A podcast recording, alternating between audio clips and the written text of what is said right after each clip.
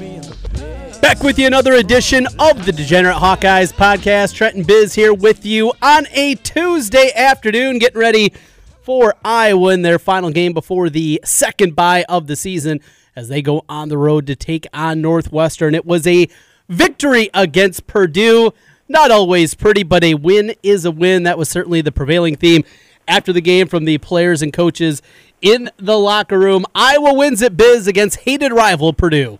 Sure, I want to start by uh, lodging a complaint about this Tuesday podcast. Uh, with you moving it up unexpectedly in the week, uh, Statboy had to do his uh, his real job today. Uh, who knew Stat Boy had a real job? But uh, so I actually had to do some of my own work this week. Oh, no. So uh, I, I apologize in advance if uh, any of the information that comes out in the next 30 minutes is, is inaccurate. But uh, Statboy did give me the uh, the general information, but I had to dig through it to uh, to find the information I was looking for. So uh, if there's any inaccuracies this week, I'm to blame, not Statboy. All right, so But yeah, we'll, but, but on the flip side, yeah, yes, the, the Hawkeyes won. That, that's uh, that's the important thing.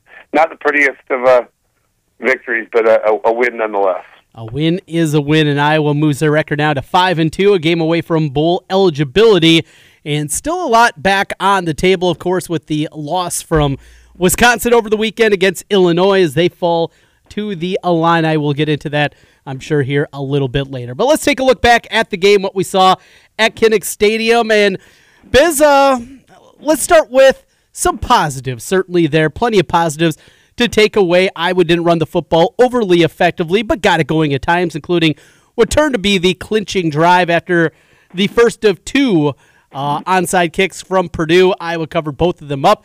The first one, though, they marched right down the field after a personal foul, pounding the ball into the end zone. At least there, the running game got going.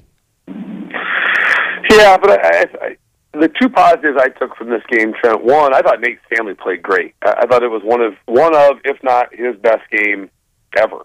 I mean, the stats don't necessarily show it because he didn't have any passing touchdowns, but he was just in total command. I thought the whole game. I, I thought he was accurate. I thought he got us into the right plays. I thought uh, he threw three or four beautiful deep balls. Um, the other thing I really liked is I just thought our coaching staff had a much better offensive game plan than we did the first the last two weeks. Uh, we moved the pocket a little more for Stanley. We had a lot more quick throws. Um, I think they finally have come to the conclusion that, which everybody else I think already knew, which is that our interior line is not good, and they uh, they game planned around that. And you're correct. The running game got it done when it needed to, but the fact of the matter is, this we're just not a very good running team, and we're not going to be a very good running team the rest of the the year. So. Uh, I think our coaching staff has, has come to that conclusion, and we were definitely a pass first team for the vast majority of the game. And fortunately, Nate Stanley uh, was up to the task. So I was really impressed with him. I, I thought he uh, he played really well. Staley was good in the game. Brandon Smith was excellent. Unfortunately for Iowa, he was lost late in the game, got hit down in the ankle by a helmet. Looks like something that very well could keep him out here, not just uh, this week against Northwestern, maybe for a longer time than that. We'll see on that as uh, press conferences are going on this afternoon. But certainly uh, with the negativity there, positives of Brandon Smith and maybe playing his best game in a Hawkeye uniform, and he goes out with an injury. Uh, I think they said this afternoon he's out what three to five weeks. I think is the official the official announcement, which uh, certainly would seem to seem to be that he's out through Wisconsin for sure.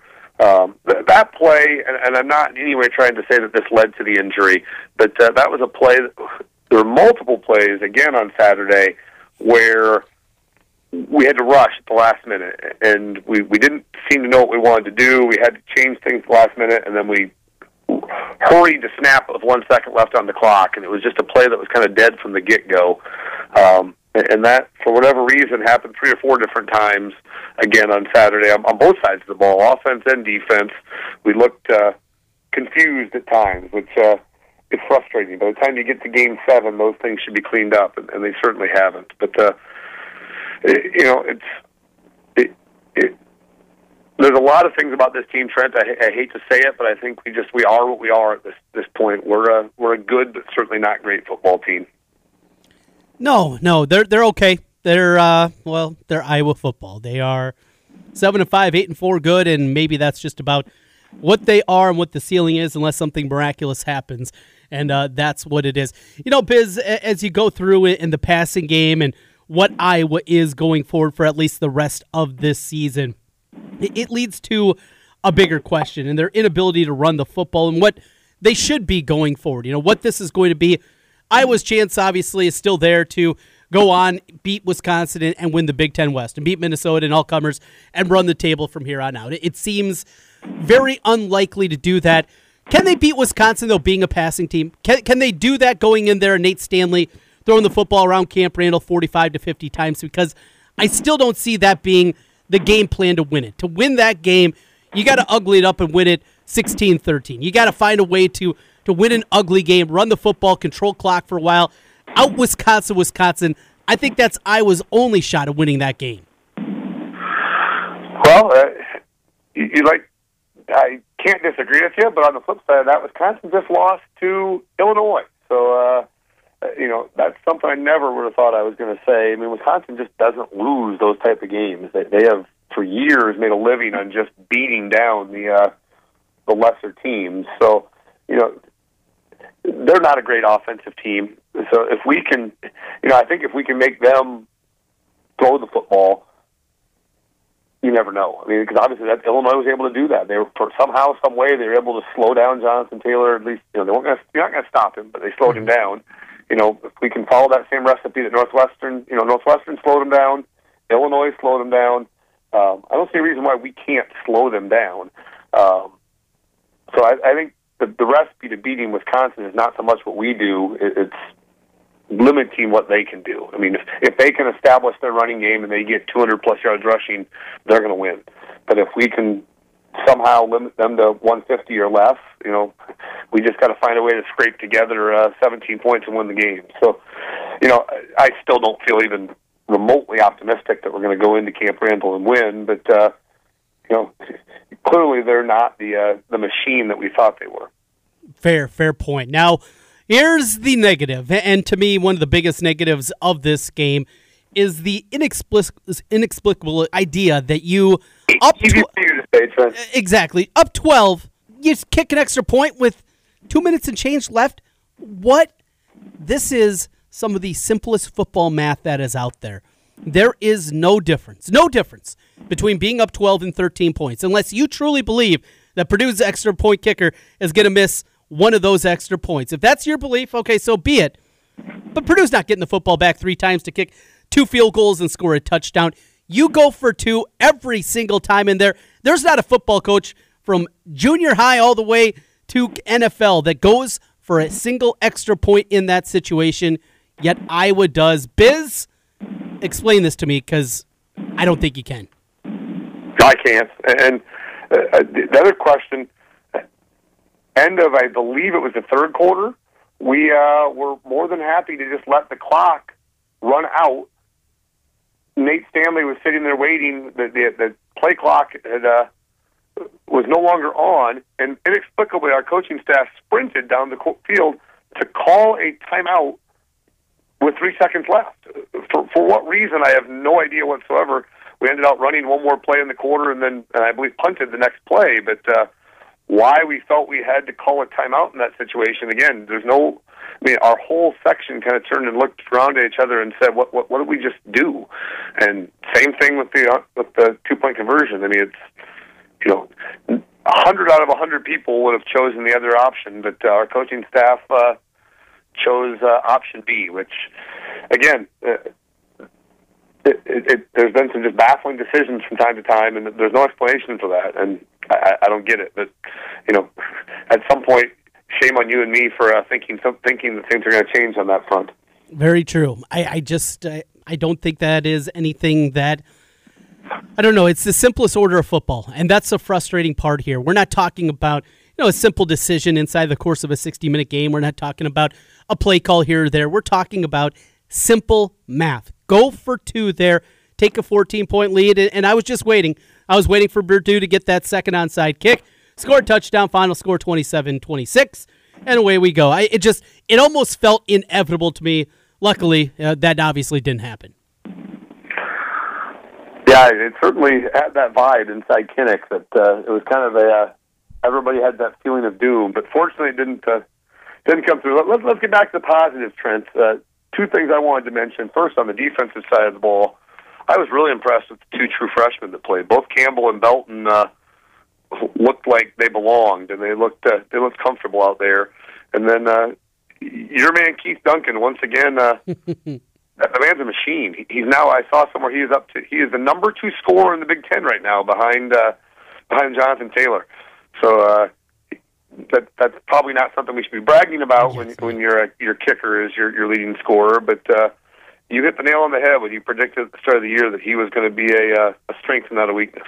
He certainly has been that. What 17 out of 19, I believe, on the season. He's a perfect four for four on Saturday, two for two on the extra points. But yeah, if he falls a little bit further down on that Big Ten scoring list and it leads to more touchdowns once Iowa gets to the 30 yard line, that'd be a positive. I think everybody would sign up for going forward. You know, you mentioned uh, Jack Campbell and him and Dane Belton going in there. You know, Campbell's a kid that I saw him play at Cedar Falls a couple of different times, and he was as good of a linebacker I've seen at the high school level here in the state of Iowa. He's as good as I had seen since Pat Angerer. And I, people that remember Angerer and he was at Bettendorf and playing basically with one shoulder out there, how dominant he was and how fast he was sideline to sideline.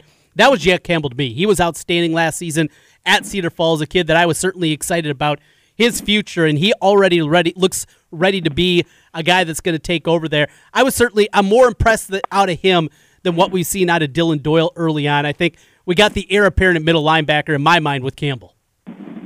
Well, from a from a straight line speed standpoint, it, it, it seemed pretty obvious to me that Campbell is just a faster linebacker than Doyle. I mean, when when he made the decision to go, I mean, he was uh, Josey Jewell esque as far as uh, getting from sideline to sideline. I mean, obviously, he's got light years to go getting anywhere close to Jewell as a linebacker, but uh, the skill set is definitely there, and that's uh, you know it was it was nice to see. And then Dalton just looked comfortable. I mean, that's a very difficult position, and we're they're asked to do a lot as far as playing run and pass both. And he didn't look out of place at any point, as far as I could tell. And you know, Purdue Purdue definitely tried to pick on him a few times, and he seemed uh, up to the task, at least for one game.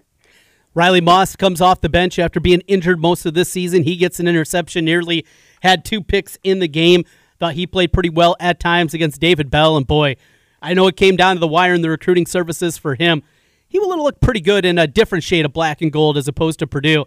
Would have been nice to have David Bell run around, even though Iowa finally has receivers. A guy like Bell would have helped. Yeah, there's definitely a reason he was a uh, a primary target of our coaching staff. He he uh, he's pretty impressive, and uh, you know, I, you I felt this was a little different the last two years. The last two years when Purdue was abusing us, it was more because of bad D-back play. I think this year it was more because uh, David Bell is a uh, a star. I mean, obviously Hankins had a rough day, but I don't think he was nearly as bad as what we saw the last couple of years. Mm-hmm. So, all in all, Trent, uh, it's a W, and uh, you know we're back in, back in the win column. Back in the win column, John Waggoner gets his first sack. A little rotation there, saw a little bit more out of the defensive end position. He was in a couple of different times. Van Valkenburg was out there played some snaps, so certainly good to see. All right. So we talked about the offense and what they were able to do. You mentioned Stanley, even without a touchdown, playing very well. The run game goes over 100 yards rushing in the game, though not a great game against a Purdue team that had struggled against the run. But uh, you have here some hope for the offense and uh, what we can do going forward. What do you got for us?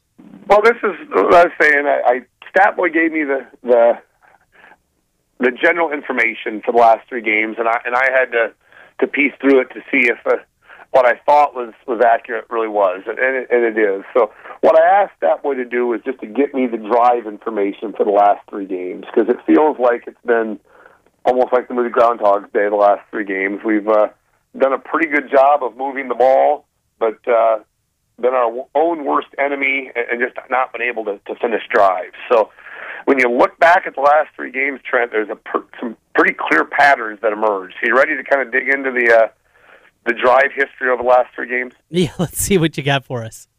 All right. Well, first off, right, right off the bat, we've had more first downs than all three of our last three opponents, and we're, we're one and two, obviously. Um, Iowa Michigan game, we had 34 minutes of time of possession, and we had the ball for over eight minutes in every single quarter. In that game, we had 13 possessions that, that weren't end of half or type possessions. Of the 13 possessions, only one three and out, and we drove to the Michigan side of the field seven times. So, I mean, you're getting past midfield seven out of 13 times. You certainly should score more than three points, you'd think. So, you know, my purpose for this whole review is, is to show that the offense is probably closer to being decent than, than we're giving them credit for at this point. This isn't some of the inept offenses that Iowa's had in the past where, you know, we we just were terrible. I mean, we're not a terrible offense. We're just not getting things done when we need to. So, what I did is I, I looked at the Michigan game, Trent, after the first drive into Michigan territory where we drove down to the four and got a field goal. The next six drives are absolutely incredible to look at. The next six drives, the last six drives, where we got into Michigan territory, we had 29 plays in Michigan territory. You want to take a guess how many yards we gained on those 29 plays? 29 plays for 29 yards. Well, it was, you're, you're 45 yards off, Trent. 29 plays for negative 16 yards. Good God. And most of that comes from the one drive, the debacle with the uh, three penalties and the sack that went minus 26. But uh, of the six, here's the list, Trent. Six drives, gain one yard. Next play, zero yard, or next drive, zero yards and an interception. Next play, gain seven yards and threw an interception. Next play, one yard and a punt. Next drive, minus 26 yards. This was the debacle. And then the last of the seven was the uh, four plays, ended in one positive yard due to the uh, the, scrambling efforts at the end. So added up, we had 29 plays in Michigan territory, minus 16 yards, four sacks, five penalties, and two picks. So uh, our own worst enemy. So you jump forward to the Penn State game, uh, and the same story emerges. Trent, more first downs than Penn State, more yards than Penn State. We had 11 possessions and only two three and outs. And again, in the 11 possessions we got in Penn State territory, six out of the 11 times. So over 50% of the time. So again, you'd expect to get more than than 12 points. But again, we shot ourselves in the foot a lot. This time, Trent, in the six possessions in Penn State territory, we had 27 plays. Did a little better this time. But you want to guess how many yards we had in the 27 plays in the Penn State territory? Uh, we'll go two play, uh, two yards per play, 54. You're, actually under on this time. We had 88 yards, but that's skewed because two of the drives one was 43 yards, the touchdown at the end, and the other one was a 36-yard drive where we drove down inside the five um, and kicked the field goal. The other four drives combined, we gained uh, a, a, we gained negative three yards. So, and again, we, we had three penalties and a sack. So uh, our own worst enemy again. You jump to the Purdue game, same story for the third time, Trent. More yards than Purdue, 35 yards time possession, over eight minutes possession, every single quarter again. 11 drives in the game, only one three and out, and again, seven times in Purdue territory. So if you take out the last drive, Trent, the one where we had the two plays with 35 yards rushing, the other six combined, again, you looked at 30 plays, 85 yards, one touchdown, and three field goals. So same story all three times. So uh, when you look back at those three games, this is an offense that uh, has moved the ball, but just not been able to finish drives. So you you want to look at the amazing totals of those three games. yeah, I, I don't know if I do, but uh, what do you got? Lay it on us. Well, total 35 possessions in the three games. In the 35 possessions, only four three and outs. So four four out of 35. That's very good. 18 possessions, we had seven or more plays. So we had you know not even close to three and outs on, on 50% of the drives, and 20 of the 35 possessions we got into enemy territory, past the 50 yard line. But uh, what's killed us is just a complete inability to, to finish those drives. When, when you take out the last drive against Purdue, the other 18 drives, we had a total of 86 plays for 157 yards. So uh, you're looking at less than two yards per play and of those drives, you're looking at two touchdowns, six sacks, eight penalties, and two turnovers. So uh, stop shooting yourself in the foot, and this offense can be uh, can be capable. All right, so pretty simple there. I, I think, yeah, there is hope. There there is hope that this team is moving the football more effectively. It certainly matches up with some of the feelings that we've had, I think, throughout this football season. It's not all dire that this team can't get it done. All right, you may be hopeful. Hopeful. Ten and two. Here we go, Indianapolis. We'll see you there.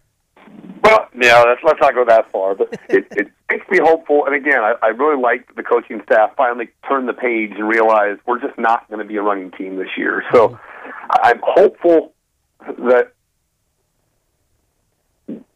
maybe maybe this won't be the inept offense that we saw against Penn State and Michigan, and, we'll see a team that can at least put up, you know, 24 or more down the stretch. Because as we've shown consistently, if, if we can put 24 or more on the board, the defense is going to uh, is going to hold teams under that number. So uh, over the years, 24 seems to be kind of the winning number for the Hawks. So uh, can we do that consistently over the last five games? I think they can. I think they can, and I think they got a shot certainly going forward. All right, Biz. With that, you uh, did the dirty work there. So what? Did, were those billable hours for you? How'd that work? Well, no, no, Trent. That, that's just uh, just bonus time. Oh, so, okay. But believe me, I did not enjoy doing it. So uh, don't do any more of these Tuesday podcasts. I, I like I like having Statboy do all the heavy lifting, and I just like taking the credit. Uh, Thursday's tough though. It gets later in the week. I like getting this thing out done earlier in the week. Yeah, but then we don't have as much time to uh, get to our picks. Maybe that's a good thing for you though, because you were awful. We'll get to that a little bit later on. What happened to you last week on your picks? I don't think you've ever had a week that bad. No, well, I, I overthought it, Trent. I shouldn't have went with the over-unders. They've never been kind to me. As you'll see when we get to the picks, I, I went back and simplified it this week. The simpler is better. That is true. All right, Biz. Well, before we get into our picks and take a look at the Northwestern game this week, let's talk a little Hawkeye hoops. New uniforms this season. Not as good as the women's uniform, but at least an improvement of what we've seen some of the past years. But we're not here to talk about uniforms. We're here to talk a little recruiting. Recruiting news this week. I was picked up three commitments for the 2020 class, but not commitments that uh, going to get a whole lot of articles on rivals in 24 7. In fact, uh, of the three, only one guy even had a D1 offer. That's a problem. Yeah, it's, uh, you know, I don't mean to sound overly dramatic about this, Trent, but it feels like the last 48 hours or whatever of recruiting commitments are, are, are going to end out being kind of make or break for the uh, the Fran McCaffery era because you know I, I don't even pretend to know much about basketball recruiting. I don't follow a ton of it. Um, I, I don't. Hopefully, these guys end up being all uh, diamonds in the rough, but certainly they're not coming here with a lot of accolades. I have officiated the uh, Murray twins multiple times over the years, and, and they are fine basketball players. They are uh, good players, um, but they've never ever jumped out to me as high level Division One basketball players. Having said that, uh, when I saw them, they were uh, six three or six four and, and still growing. So hopefully, uh, hopefully they have sprouted and, and really taken off since going to uh, the, the extra year, uh, the, the prep school. But uh, you know, you don't have to go back too far to look at the last time Fran kind of swung and missed on the on the class. The 2015 class, Trent, we've talked about in the past. You know, with Brandon Hutton, Moss, Fleming, Wagner, Dale Jones, and Christian Williams, we basically went one for six on that class, um, and it directly led to a 14 and 19 season a couple of years later. So. I could be wrong, but if, if we swing and miss on a, on a four-person class again, and we go another 14 and 19, I, I don't think Fran survives that again. So, you know, this seems to be a, a pivotal pivotal class for for Fran and his uh, future, and I hope he hope he knows what he's doing. I'm right there with you. You know, going back to the first commitment they got in this class a couple months ago when Ahron Ulis committed. You know, another guy that didn't have a ton of offers there, but I think made a whole lot of sense. A point guard, good size to him, six two, had the bloodlines. His uh, brother that I recruited very heavily before Kentucky got involved there. You know, good pedigree, those kind of things, and at least there were some other teams interested. DePaul, New Mexico, at least you know some decent programs here. These latest three kids, though, from the Murray brothers, that uh, like you said are at prep school right now, but from Prairie, Cedar Rapids Prairie High School, and Tony Perkins, who they picked up the day before the commitment for, a six-four shooting guard from out in uh, Indianapolis. I would beat Max Schools for them, for, for, for Perkins. And then I, I don't know. The, the frustrating part here with the Murray twins, and it's nothing about Kenyon. I love Kenyon Murray. And I, I saw Kenyon Murray was going after a few people on Twitter here earlier today and saying, you know, I wasn't a finished product either. Well, Kenny Murray was a McDonald's All American. I mean, let's let's slow down a little bit here in the comparisons between what Kenny Murray was as a high school prospect compared to his sons. They're allegedly six foot eight now. That's what the recruiting profile says. That they've grown another three inches since their time has ended at Prairie. But still, even at six foot eight, and here's another big problem with it. You're talking about two scholarships here. If it was one, all right, you, you take a shot here. But you're tying up two scholarships here on guys that are, at best, reaches. That's a frustrating part too. Scholarships are you ever going to fill the 13 with 13 top 150 players at Iowa? No, probably not. But to tie up two of them, unless the McCafferys are giving their scholarships back, that's what I'm really struggling with here. Yeah, I, I don't disagree with any of that. I, I will say I think Fran has probably learned a little bit from some past mistakes in recruiting. I think what Fran has realized the last few years is you know, Fran has had a history of, of swinging big for recruits, and unfortunately, he has missed mm-hmm. when he's been swinging big for those recruits. And by doing that, I think he's he's lost out on some probably capable backup options by by putting all of his eggs in one basket. And so I, I think maybe they've changed their philosophy a little bit this year, and uh, are going more for for guys that they think are just going to fit their system and, and and be uh, capable players. So again, I, I don't pretend to know. I, I don't watch recruiting videos. I don't. I, you know, I'm not going to sit here and say that any of these guys are bad basketball players or great basketball players. Um, I, I just know what you know, which is that they weren't exactly uh, beating out uh, the who's who of basketball or, or even the uh, mediocre mm-hmm. Power Five teams of basketball to get them. But you know, you go back. It reminds me a little bit. You know, I talked about 2015 class and how that was a dud. You know, one of I think it was Fran's first class was when he got it. But correct me if I'm wrong, but I think it was Melsahn and Dev Marble. And was it McCabe, the third one? Yeah. yeah. Um, or was it Aaron White? There was Aaron White the year. Aaron White was the year after, I believe. But the you know none of those guys, Dev Marble, Melsahn, those guys were, were highly sought of at all and they ended up being great fits. So you know maybe maybe it's kind of Fran just getting back to his roots a little bit and saying I don't care about you know I don't care about stars or, recruiting rankings. I care more about finding guys that are good fits for my system because you and I have talked about it in the past. You know, Fran has a certain system he wants to run, and we have not had the horses to run that system the last four, five, six years because you know for we just haven't had the talent to do what Fran wants to do. So maybe that's maybe that's what he's thinking. I, don't know, but uh, I'm going to withhold judgment, and I guess we'll, we'll wait and see how things turn out. Uh, you know, two three years from now, Trent. Yeah, that recruiting class: Zach McCabe, Roy Devyn Marble. Those two guys uh, stayed on after Lickliter was fired. Melsahn Basabe came in, and they also found Bryce Cartwright in June, who turned out to be certainly one of the better point guards of the uh, last decade for Fran McCaffery. Yeah, which is, is says a lot. that's scary. To, scary to think, but that's that's true. All right. Uh, well, that is basketball season. A couple weeks away, we'll get started with uh, Iowa hoops and college basketball. In fact, two weeks away from uh, today, here on Tuesday, college basketball will begin. Iowa that Friday will play their first game of the season uh, against Southern Illinois Edwardsville to get it going in a difficult non-conference schedule from everything you see us on Instagram. Jordan Bohannon's out there. He's going through practice. So it's trending at least right now that Bohannon is going to be out there and give it a go here this season. I'll believe it when I see it, but I hope I hope that's the case. You're going to have to find a different thing to rant about this year, Trent. With the schedule being as difficult as it is, see, you see. can't have your, your usual angry rant about the uh, cupcakes. No, see, again, uh, as you and Tom Kakert and my radio partner Ken Miller and everybody always misconstrues what I say about the scheduling in the non conference. It has nothing to do with the teams you play in the ACC Big Ten Challenge. It has nothing to do with the Iowa State game. It has to do with the bye games. And when you look at Iowa's schedule again, I even get it, this season, it. It's the exact find same thing. 175 RPI and not the 375. I get it. It is SIU Edwardsville. It is Oral Roberts. It's North Florida. Do you know what North Florida, their mascot is? Are they the Ospreys? I think they might be. Cal Poly and Kennesaw State. And you can play one or two of those and get away with it, but when you play five of them, it drags your numbers down. Alas, here we are. I, I'm not going to get into it right now. The schedule, it's difficult, but those crap teams are going to still even drag down the non-conference strength of schedule. That aside, that aside, I'll have plenty of time to rant at that at a different time. Let's uh let's get back to football. Northwestern comes. Uh, Iowa goes to Northwestern this weekend. A house of horrors, a team of horrors for Iowa throughout the years.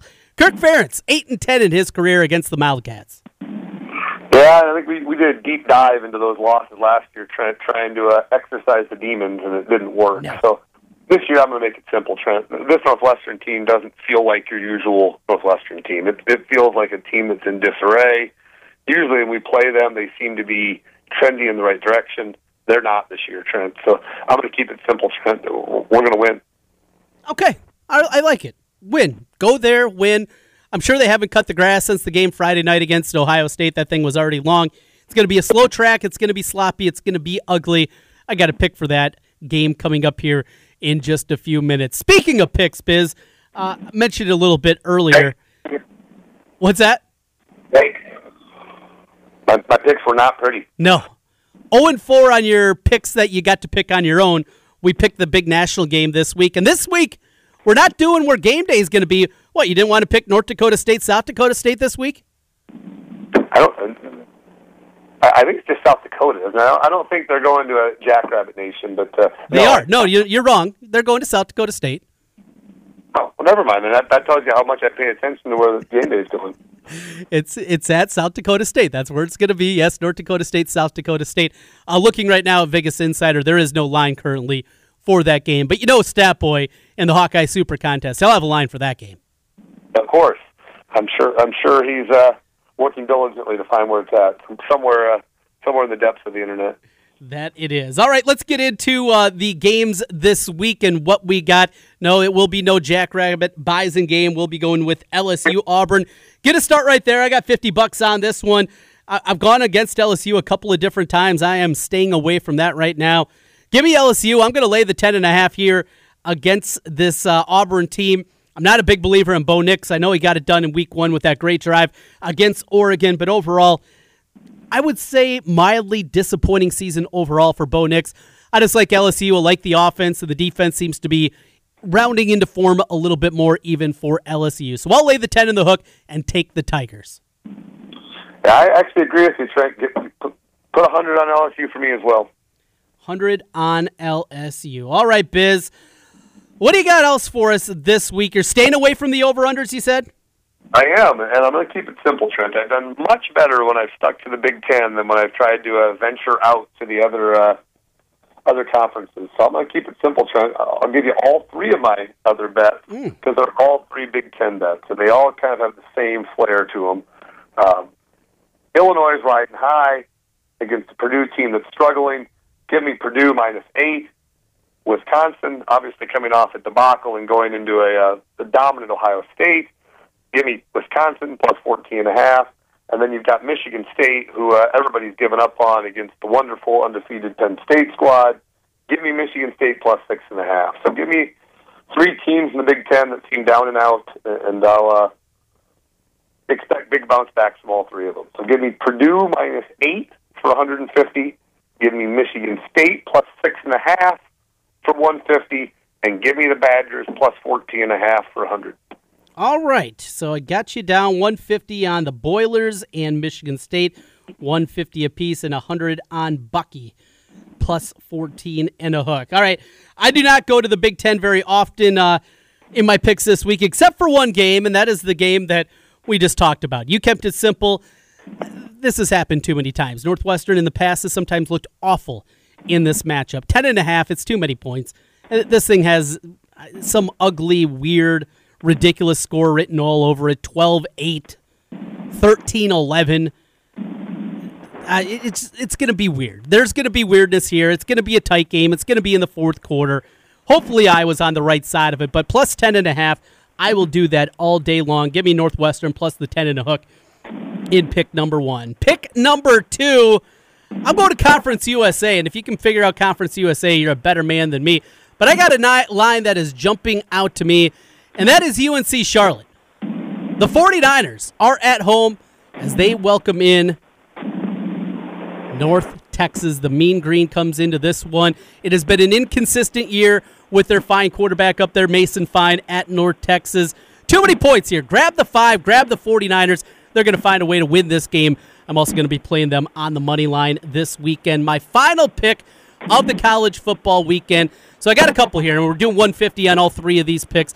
I bounced around to a couple of different ones, but one continues to ring true to me. It's been a team that I've been on many times in the past. I'm going back to the well again with Eastern Michigan. They won it outright last week as a nine point dog. They're a dog again, this time on the road. They will not be playing on that beautiful gray turf they normally play at in Ypsilanti. Give me Eastern Michigan plus three in the hook on the road at Toledo in my third pick. All three of them for 150 bucks.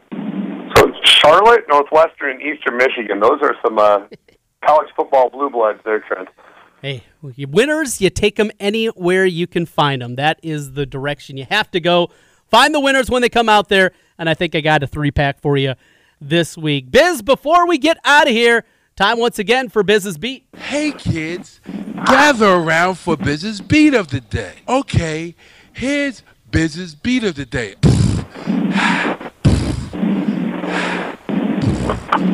Well, Trent, I'm sure as you're well aware, and all of our listeners are well aware, tonight is uh, the NBA opener.